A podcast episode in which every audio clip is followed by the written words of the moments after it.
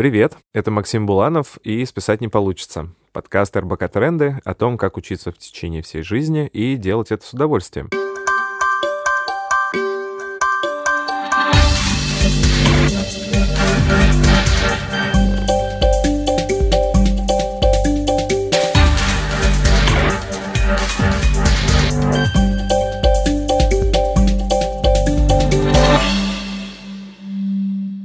Каждый выпуск мы приглашаем гостей, чтобы разобраться в концепции lifelong learning и поговорить о том, как проектировать свою индивидуальную образовательную программу.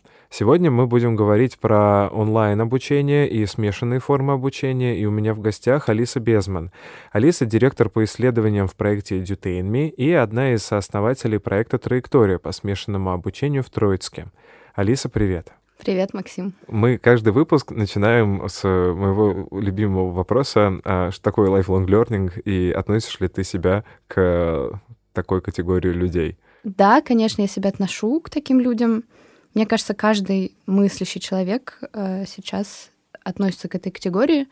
Мы постоянно учимся, мир постоянно убыстряется, нам постоянно требуются новые навыки.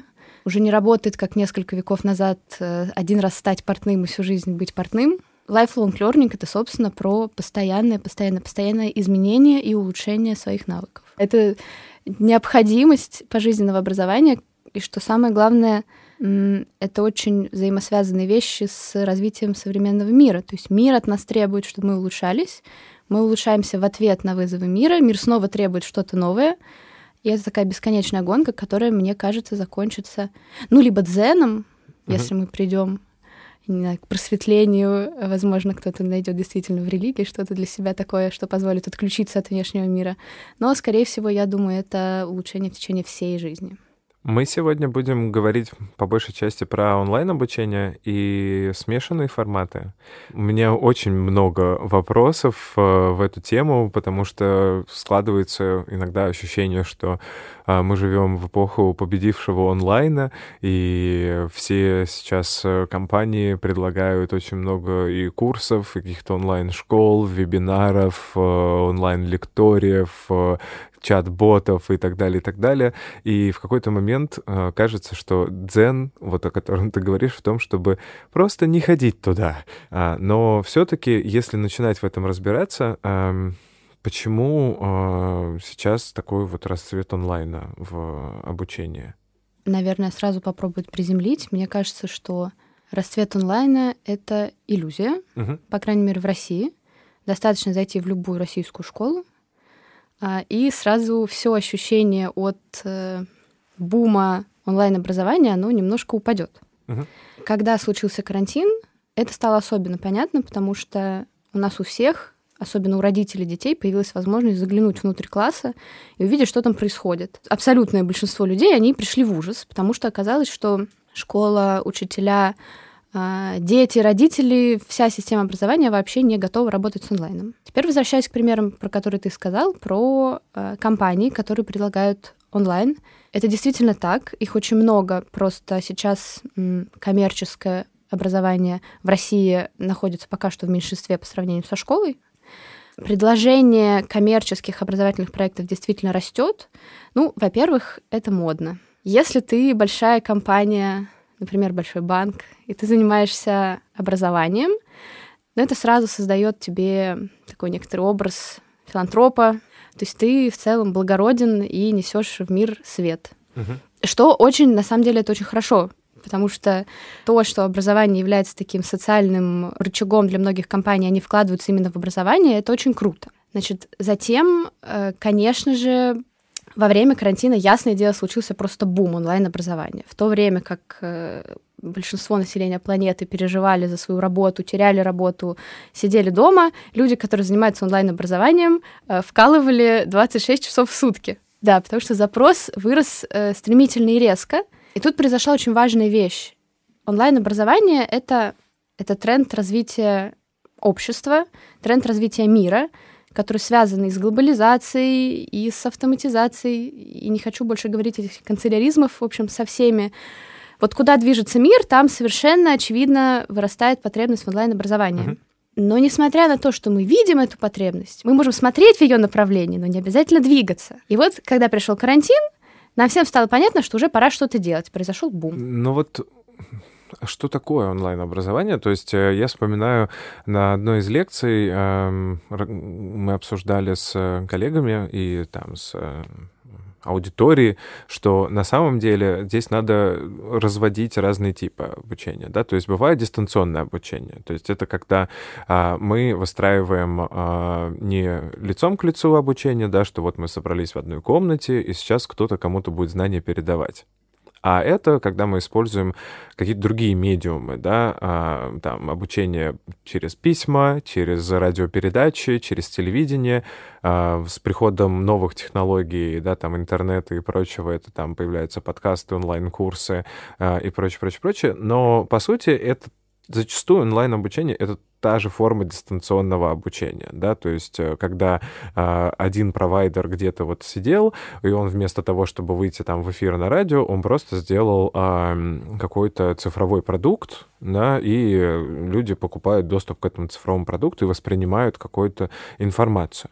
Э, и в этом смысле э, зачастую онлайн не сильно отличается от офлайна, да, то есть э, сейчас мы переходим в эпоху информационного века, да, когда на наши основные навыки — это наши когнитивные навыки, да, креативность, э, критическое мышление, когда мы э, говорим много о софт-скиллах и так далее, и так далее. И появляется очень много э, и там образовательных теорий, которые там, например, в MIT там называют э, там коннективизм, например, да, что mm-hmm. давайте воспринимать, что э, мы учимся постоянно, э, не только там в классе, в лекционном зале, на тренинге, а у нас есть и формальные, и неформальные формальное обучение и информальное, да, то есть когда мы учимся, даже когда нас не учат, да, мы всегда все что-то воспринимаем. И некоторые ученые предлагают смотреть на этот мир как на такую э, сеть, нетворк, когда э, даже продавщица в каком-нибудь магазинчике рядом с домом может быть элементом твоей вот этой сети и чему-то тебя там э, научат, бросив какую-нибудь там фразочку тебе меткую, да, и ты о чем-то задумаешься. А есть все-таки формы онлайна, когда мы не то чтобы выступаем как э, доставщики знаний, а когда, мы проекти... когда проектируется какой-то ну, новый онлайн-опыт для людей, когда э, организуется обучение, там, не знаю, с использованием какой-нибудь э, платформы, где люди, как юзеры, как-то угу. по-особенному друг с другом взаимодействуют. Мне кажется, ты очень сейчас важный поднял вопрос. Я бы тоже не различала онлайн-образование и дистанционное образование. Были такие дистанционные математические школы когда-то, которые высылали э, ученикам или студентам задания, их нужно было все прорешать и отправить обратно. Угу. Сейчас это просто проис- происходит с использованием других онлайн-инструментов, просто потому что мы не используем бумажную почту. То да. есть в целом будем в нашем разговоре считать, что это одно и то же. Если говорить про разные формы онлайн-обучения, Тут можно привести какую-нибудь э, типологию типа синхронная, асинхронная, смешанная и так далее. Но мне тоже кажется, это нам не сильно поможет продвинуться. Самое главное, что есть в онлайн-обучении, это то, о чем ты начал говорить. Это не перенос офлайн практик в дистанционку. Uh-huh. Это абсолютно другой подход к обучению. Это другие инструменты, это другие методики. Иногда это могут быть другие образовательные цели, и это очень важно понимать. Что такое онлайн-учебник? Это не учебник в PDF. -ке. Это, например, платформа, на которой есть э, задания с автоматической проверкой, на которой есть система рекомендаций и так далее, и так далее, и которую учитель использует совершенно по-другому, не так, как бумажный учебник.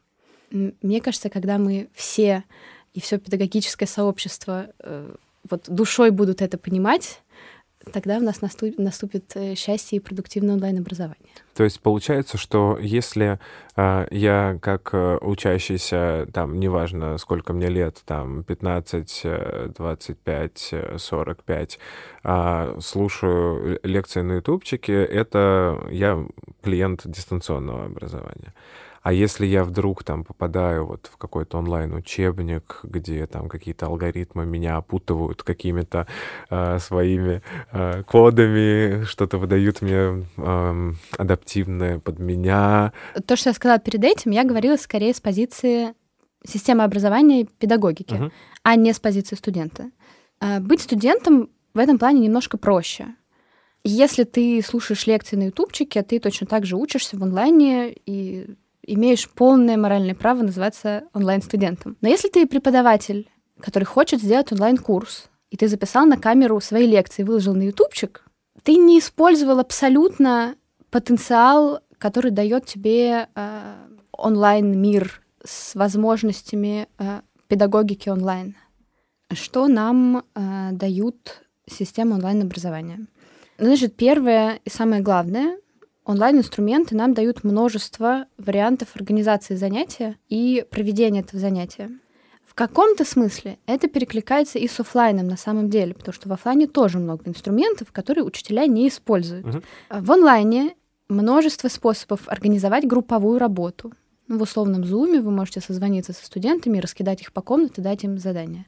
Можете использовать сервис Миро для того, чтобы люди работали на онлайн-доске, это может быть э, также работа там, 40 человек одновременно, их можно развести по разным уголкам этой большой бесконечной доски, угу. попросить что-то набросать в малых группах. Это один вариант. А второй вариант э, — это вот то, про что я начинала говорить, что время экономит, это автоматическая проверка заданий. Тут, конечно же, нужно смотреть, какой у вас предмет, какой у вас курс, какие есть платформы и так далее. Насколько мне известно, для школьного образования тут сделано чуть больше, потому что, ну, всем нужна математика уровня третьего класса, а, конечно, с более серьезными дисциплинами посложнее. Во-первых, есть э, множество платформ, на которых преподаватель сам может сделать, э, запрограммировать с помощью не очень сложных алгоритмов сделать э, какие-либо тесты или проверки и так далее. То есть когда я говорю запрограммировать, это не значит, что преподаватель должен быть программистом. Угу. Там есть готовый шаблон, готовый ты туда вбиваешь да, такой, да. условия задачи, и пожалуйста. И затем, как педагог экономит свое время, это, это все эм, система с автоматической проверкой. Uh-huh. То есть студенты проходят твой тест или решают твои задачи, или делают твой практикум, и система автоматически проверяет, никаких тетрадей у тебя нет, э, ты не проверяешь там 100 работ студентов и так далее. Затем важнейшая вещь — это, конечно же, нетворкинг и возможность связаться э, с любым уголком мира. Э, когда ты делаешь курс в офлайне, ты ограничен, ну, условно говоря, стенами своего университета или где ты делаешь этот курс. Возможно, ты можешь пригласить знакомого профессора прочитать лекцию по скайпу, но это будет так себе, вас что-нибудь зависнет, на проекторе будет плохо видно, будет плохой звук, и, в общем, обычно не очень хорошо работает. А в онлайне есть возможность связаться с кем угодно, подключить к своему курсу кого угодно. Это, кстати говоря, тоже то, чего, насколько я вижу, российские педагоги ну, это не является для них приоритетной формой. Если uh-huh. я читаю курс, то я здесь эксперт, и вообще почему я буду кого-то другого звать? А это ведь на самом деле очень круто. Это никак не ставит под сомнение ваш профессионализм, если вы прочитаете какую-то конкретную лекцию по какому-то очень узкому э, материалу, при, пригласите, ну, условно говоря, специалиста из Гарварда. То же самое касается нетворкинга. Мы можем набрать студентов из разных уголков мира или из разных уголков нашей страны. Пускай студенты из Новосибирска и Томска познакомятся, не приезжая э, в соседний город. То есть мы говорим сейчас о такой образовательной среде, скорее, да? То есть э, что а, когда проектируется онлайн-обучение, это не просто оцифровка там, текстов э, в mm-hmm. видео, в аудио, да? А это именно проектирование некоторого образовательного поля, где ты, с одной стороны, используешь и готовые материалы, найденные в интернете, и ты не только можешь приглашать экспертов, но и разных студентов, да, и давать им какие-то задания на коллаборацию, например, да, что вот у тебя есть группа студентов из Ростова-на-Дону, из э, Перми и из Владивостока, да, то есть эм, появляется много возможностей для коллаборации, и интернет, он помнит все, то есть, соответственно, много есть э, материалов, много инструментов, которые позволяют собирать такие артефакты, и мы говорим о том, что э, роль преподавателя, она скорее э, тоже такая роль проектировщика, э, контент-куратора, может быть, да. Мне вот в свое время очень понравилось, что есть такая профессия, как контент-куратор, как человек, который в компании, да, если ты понимаешь, что твой там профессиональный интерес как сотрудника лежит там, в конкретной области, в компании может быть контент-куратор, который экономит твое время как сотрудника и отбирает для тебя учебный контент, под твой интерес, под твои задачи, и ты получаешь там плейлист, допустим, да, там с видео, с текстами, и придумают для тебя какие-то персонажи персональные задания, вот, потому что, ну, уже даже сегодня не обязательно обладать а, экспертизой в каком-то контенте, ну, быть преподавателем именно а, контентным, да, а именно быть таким проектировщиком вот этой среды, потому что сегодня в интернете очень много уже готовой информации, которую надо просто хорошенько разложить. Мой прогноз — эта профессия должны заменить алгоритмы скоро, по крайней мере, все очень-очень стараются это сделать. Угу.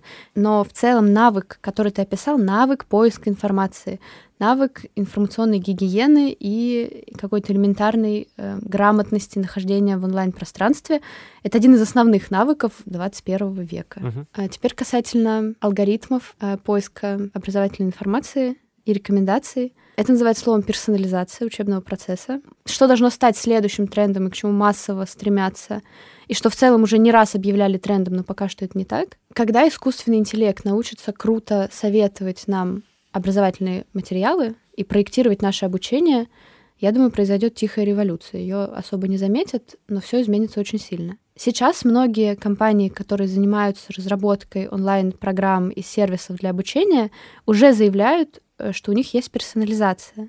Пока что это не совсем соответствует действительности. Персонализация есть, э, но она везде частичная.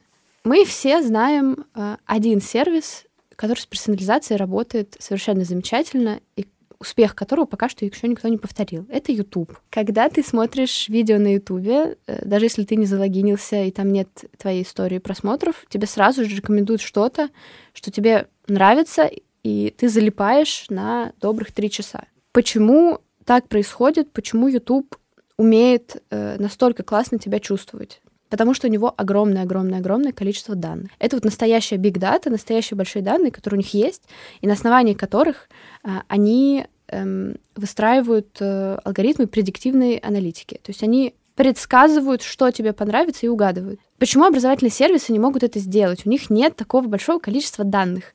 Никто не решает задачи э, столько же времени, сколько залипает на видео на ютубчике. Uh-huh. Более того, моя версия, что еще в ютубе очень сильно срабатывает, что это видео по-любому видно взаимо- уровень взаимодействия с контентом. Например, в Инстаграме, если ты листаешь какие-то фотографии и не лайкаешь их, система в целом-то не особо узнает, ты смотрела, не смотрела, тебе понравилось, не понравилось.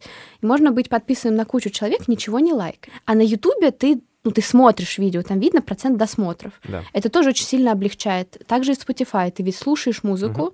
и там система видит, сколько процентов какого трека ты послушал. И из-за того, что объемы данных гигантские, есть возможность круто разработать э, систему рекомендаций образованию до этого очень-очень далеко. Либо нужно это тратить миллионы, а, а может и миллиарды, не знаю в какой валюте, ну, либо пока что мы просто ждем. Ну, при том, что э, многие платформы, э, там, того же, там, та же Курсера, да, или там открытое образование, они же э, тоже могут э, отслеживать, э, ну, глубину просмотра видосиков или после какого э, фр фрагмента, сегмента онлайн-курса учащиеся отваливаются, да, то есть мы в свое время разрабатывали э, курс а, для учителей выкладывали его вот на платформу «Открытое образование», и я знаю, что там уже прошло там три года, и ежегодно там по три запуска, то есть там в среднем по там две, три, четыре тысячи человек на него записываются, да, там проходит, то есть дата какая-то собирается, и я знаю, там в высшей школе экономики есть там целый а, там институт, который занимается исследованием там онлайн-образования, да, там онлайн-дирекции, они занимаются и психометрией, да, то есть э, какие задания а, подходят людям, какие какие задания не подходят. То есть у них разработаны огромные гайды для преподавателей, как надо задавать вопросы, какие типы заданий надо давать, чтобы а, повышать вовлеченность студентов в онлайн-курсы. Но э, мое мнение такое, что на ютубчике ты все-таки пассивно воспринимаешь информацию, у тебя, от тебя ничего не требуется, да, только когда кто-нибудь тебе не скажет, нажми на колокольчик, оставь комментарий там и прочее, да. А когда я захожу на онлайн-курс и когда мне э, ставят задание, что я сейчас должен там скачать какой-то документ, выполнить в этом документе задание, загрузить его, потом мне прилетают еще там три каких-нибудь э, документа от других студентов, и мне надо их а, как-то оценить, да, посмотреть, что там происходит. А именно что нужна какая-то поддержка человеку, который учится в онлайне. И тогда появляется смешанное об, об, обучение. То есть мне хочется вот немножко про твой опыт, э, как вы в Троицке это делали. Да? То есть э, я когда впервые услышал про этот проект, у меня было ощущение, что это э, такая группа поддержки для учащихся онлайн. А, то есть потому что зная, что люди часто соскакивают с онлайн-курсов или им не хватает вот этого personal touch, да, какого-то очного общения с другими студентами, студентами, которые проходят тот или иной курс. То есть можешь немножко рассказать, э, как вы поддерживали а, студентов, которые, да, вот учились в онлайне, то есть что это вообще была за история? Да, для того, чтобы объяснить, э, что такое траектория, наверное, нужно вначале кратко сказать, что такое Троицк. Ты uh-huh. несколько раз рассказал смешное обучение в Троицке, так и было. Троицк — это Подмосковье, которое сейчас уже стало Новой Москвой. Это маленький городок с населением 60 тысяч, это Наукоград. У нас, а, по-моему, то ли 8, то ли 9 научных институтов.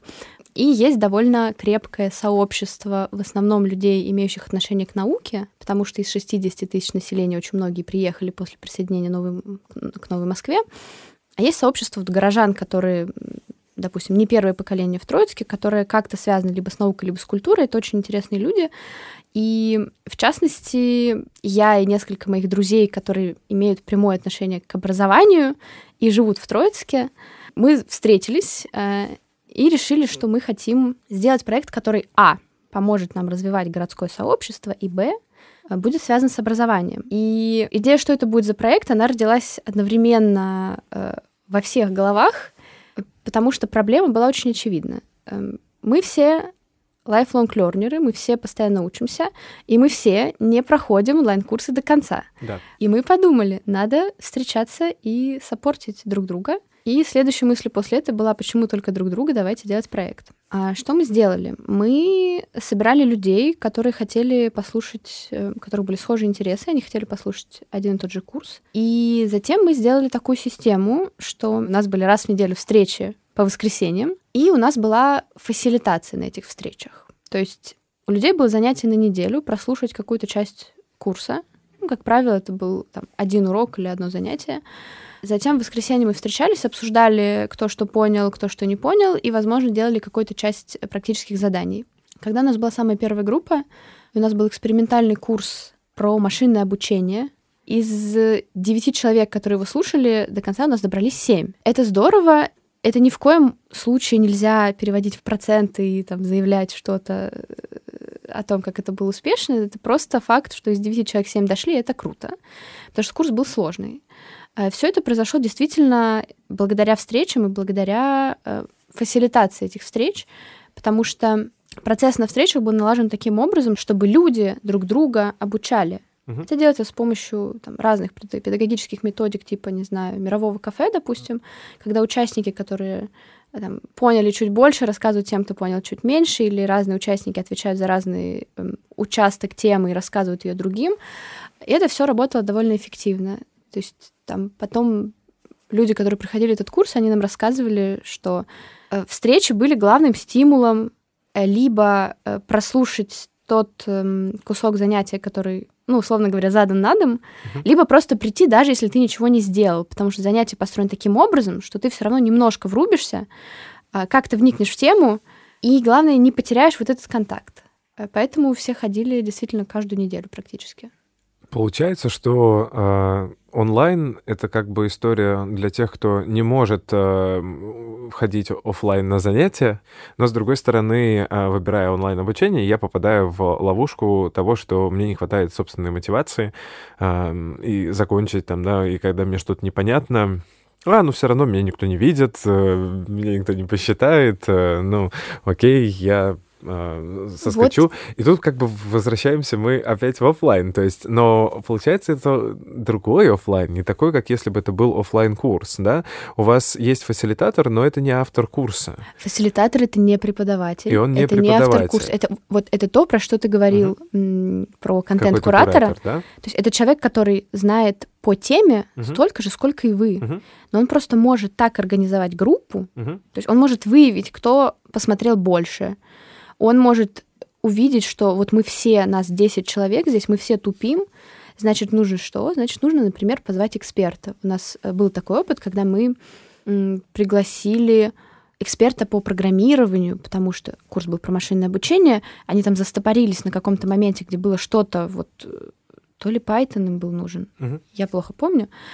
И они просто пригласили человека, который круто в этом разбирается, он час или полтора с ними просидел и всем все объяснил, они после этого двинулись дальше. То есть человек, который помогает облегчить обучение, да, то есть facilitate, э, да, фасилитирование, то есть он налаживает и групповое взаимодействие, и в случае чего э, подтягивает какие-то дополнительные образовательные ресурсы, там, экспертов, да. какие-то еще книжки, может быть, да, и он как такой, ну, групповой провожатый такой. Какие еще могут быть такие вот сценарии, да, помимо вот синхронной групповой работы? Смешанное обучение может э, применяться точно так же в университетах и в школах. Оно в целом и применяется. Это не будет самоорганизация на таком уровне, потому что в университете, к большому сожалению, у нас все еще есть иерархия преподаватель, это некоторые эксперты, путеводители, а студент, ну он, ну студент, что с него взять? Добавление онлайн-образования в учебный процесс во многом помогает студенту стать актором, стать человеком, который сам выбирает, чему он научится, который сам себя контролирует. А, это те же самые, допустим, навыки тайм-менеджмента, которым у нас специально никто никого не учит, ни в школе, ни в университете, которые крайне важны. И когда у тебя есть онлайн-курс, ну, предположим, у тебя условие, что ты в своем режиме его смотришь, как хочешь, но к такому-то числу через три месяца ты должен предъявить э, результаты это очень круто прокачивает эм, навыки самоорганизации. Возвращаясь к смешанному обучению. Смешанное обучение может быть прекрасным дополнением э, обычного офлайн э, образования. Опять же, это сильно может сэкономить э, время и усилия педагогу, если но ну, тут нужно правильно подобрать и правильно разделить онлайн и офлайн. То есть uh-huh. педагог, он может отобрать, э, что он дает студентам в онлайне, Допустим, это может быть методика перевернутого класса, когда ты даешь студентам на дом сколько-то ресурсов, что-то посмотреть, послушать, э, не знаю, порешать задачки по какой-то новой теме. Они возвращаются на занятия, и ты с ними разбираешь, кто что понял, кто mm-hmm. что не понял, как у кого получилось. Куча есть разных вариантов. И важно тут, чтобы педагог э, мог грамотно подобрать ресурсы, чтобы, опять же, это не, не было так, что на дом задали посмотреть полуторачасовую лекцию, вернулись в класс и провели по ней же семинар. Я для себя из сегодняшнего разговора скорее выношу мысль, что все очень сложно и все зависит э, очень сильно от людей, от того, э, готовы брать ответственность, не готовы брать ответственность, как мы можем следить за трендами, не можем следить за трендами, да, и э, как бы оказываемся в очень сложной ситуации э, вот такого поколенческого перехода, потому что многие преподаватели были свидетелями развития этих технологий, mm-hmm. и, соответственно, эта привычка у них приобретенная, работа с этим онлайн инструментажом, инструментарием, да, и так далее.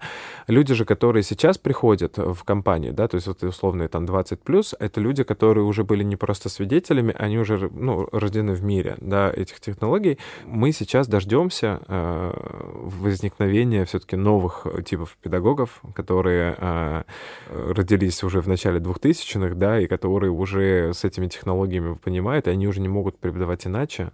И вот эти mm-hmm. вот новые появляющиеся э, методики и технологии, как э, смешанное обучение, да, которое действительно, вот ваш пример там, того, что вы делали в Троицке, для меня это отличный пример того, как люди проявили активность. Во-первых, я глубоко убеждена, что будущее за смешанным обучением.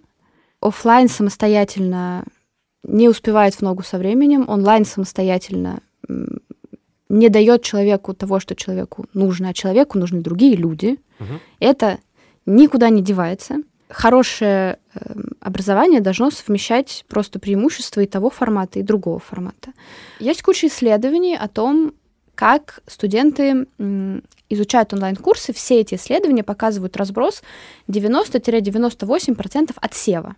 То есть катастрофа. 2% только студентов заканчивают онлайн-курсы. Это не совсем так. Как считается этот отсев? Смотрят, сколько человек записалось на курсы, в некоторых исследованиях смотрят, сколько человек начало хотя бы слушать этот курс, и, эм, соответственно, смотрят, кто из них закончил. Однако с онлайн-курсами есть такая хитрость. Иногда нам нужно прокачать какой-то конкретный навык. И онлайн-курс, какой бы он ни был, на какой бы платформе он ни был, дает нам именно эту возможность. Нам не нужно слушать целый курс, у нас нет такой задачи. Мы приходим, чтобы послушать третью лекцию пятого цикла, потому что в ней вот как, вот что-то, что мы не помним, не знаем, что нам нужно для работы. Мы послушали, мы выполнили свою задачу, мы отключились. Это прекрасная возможность, которую, э, естественно, нужно использовать. И последнее, что нужно сказать про педагогику. Это самый важный, на самом деле, и самый больной вопрос. Я не уверена, что очень быстро у нас появятся педагоги, которые выросли в цифровой среде, потому угу. что наших с тобой ровесников, которые сейчас работают учителями, учили люди на 20-30 лет старше, которые не разбирались, э, скорее всего, достаточно хорошо в цифровых технологиях, которые на то время уже были. А сейчас это продолжается. То есть это обновление, оно идет довольно медленно. А система образования, она начинается с садика и со школы. И то есть если люди недополучили на этом уровне, если людям на уровне школы не привелось э, умение самому учиться, умение быть собранным, умение следить за своим временем, ему во взрослой жизни очень тяжело. Mm-hmm. Это м, такая штука, которая закладывается действительно с детства. А, и менять систему образования, конечно, нужно с самых начальных этапов. По поводу того, что корпорации развивают образование, я считаю, что это очень круто. Они делают то, чего не делает все та же наша любимая государственная система. Они спрашивают у пользователя. Тут э, многие могут возразить, что есть риски серии излишней геймификации, излишнего упрощения. Это частично так, но самое главное, что эти люди решают проблему. Они смотрят что мы хотим изучить, э, каких знаний не хватает, и отвечают на этот запрос. Это то, чего не делает ни школа, ни университет сейчас э, в большинстве своем в России. Хорошо. А, это важно подрезюмировать. А, друзья, как видите, а, тема обширная, и обширнее ее только сам интернет. И, как показывает э, практика онлайна, только самонаправленность, только дружеское плечо и peer-to-peer ревью нам в помощь. Ошибаться не страшно. В общем, списать не получится, и у вас точно получится послушать этот и другие выпуски нашего подкаста. Слушайте вот наш разговор и с Алисой, и с другими нашими прекрасными гостями в сервисах по подкастингу. Это Apple Podcasts, SoundCloud, CastBox, Яндекс Музыка, любое другое приложение, где вы нас слушаете. И заглядывайте на РБК тренды образования, чтобы почитать полезные материалы о том, что происходит в образовании сегодня. Там же будут разные рекомендации, которые оставит Алиса по итогам нашего разговора сегодня. Услышимся в следующем выпуске. thank you Thank you.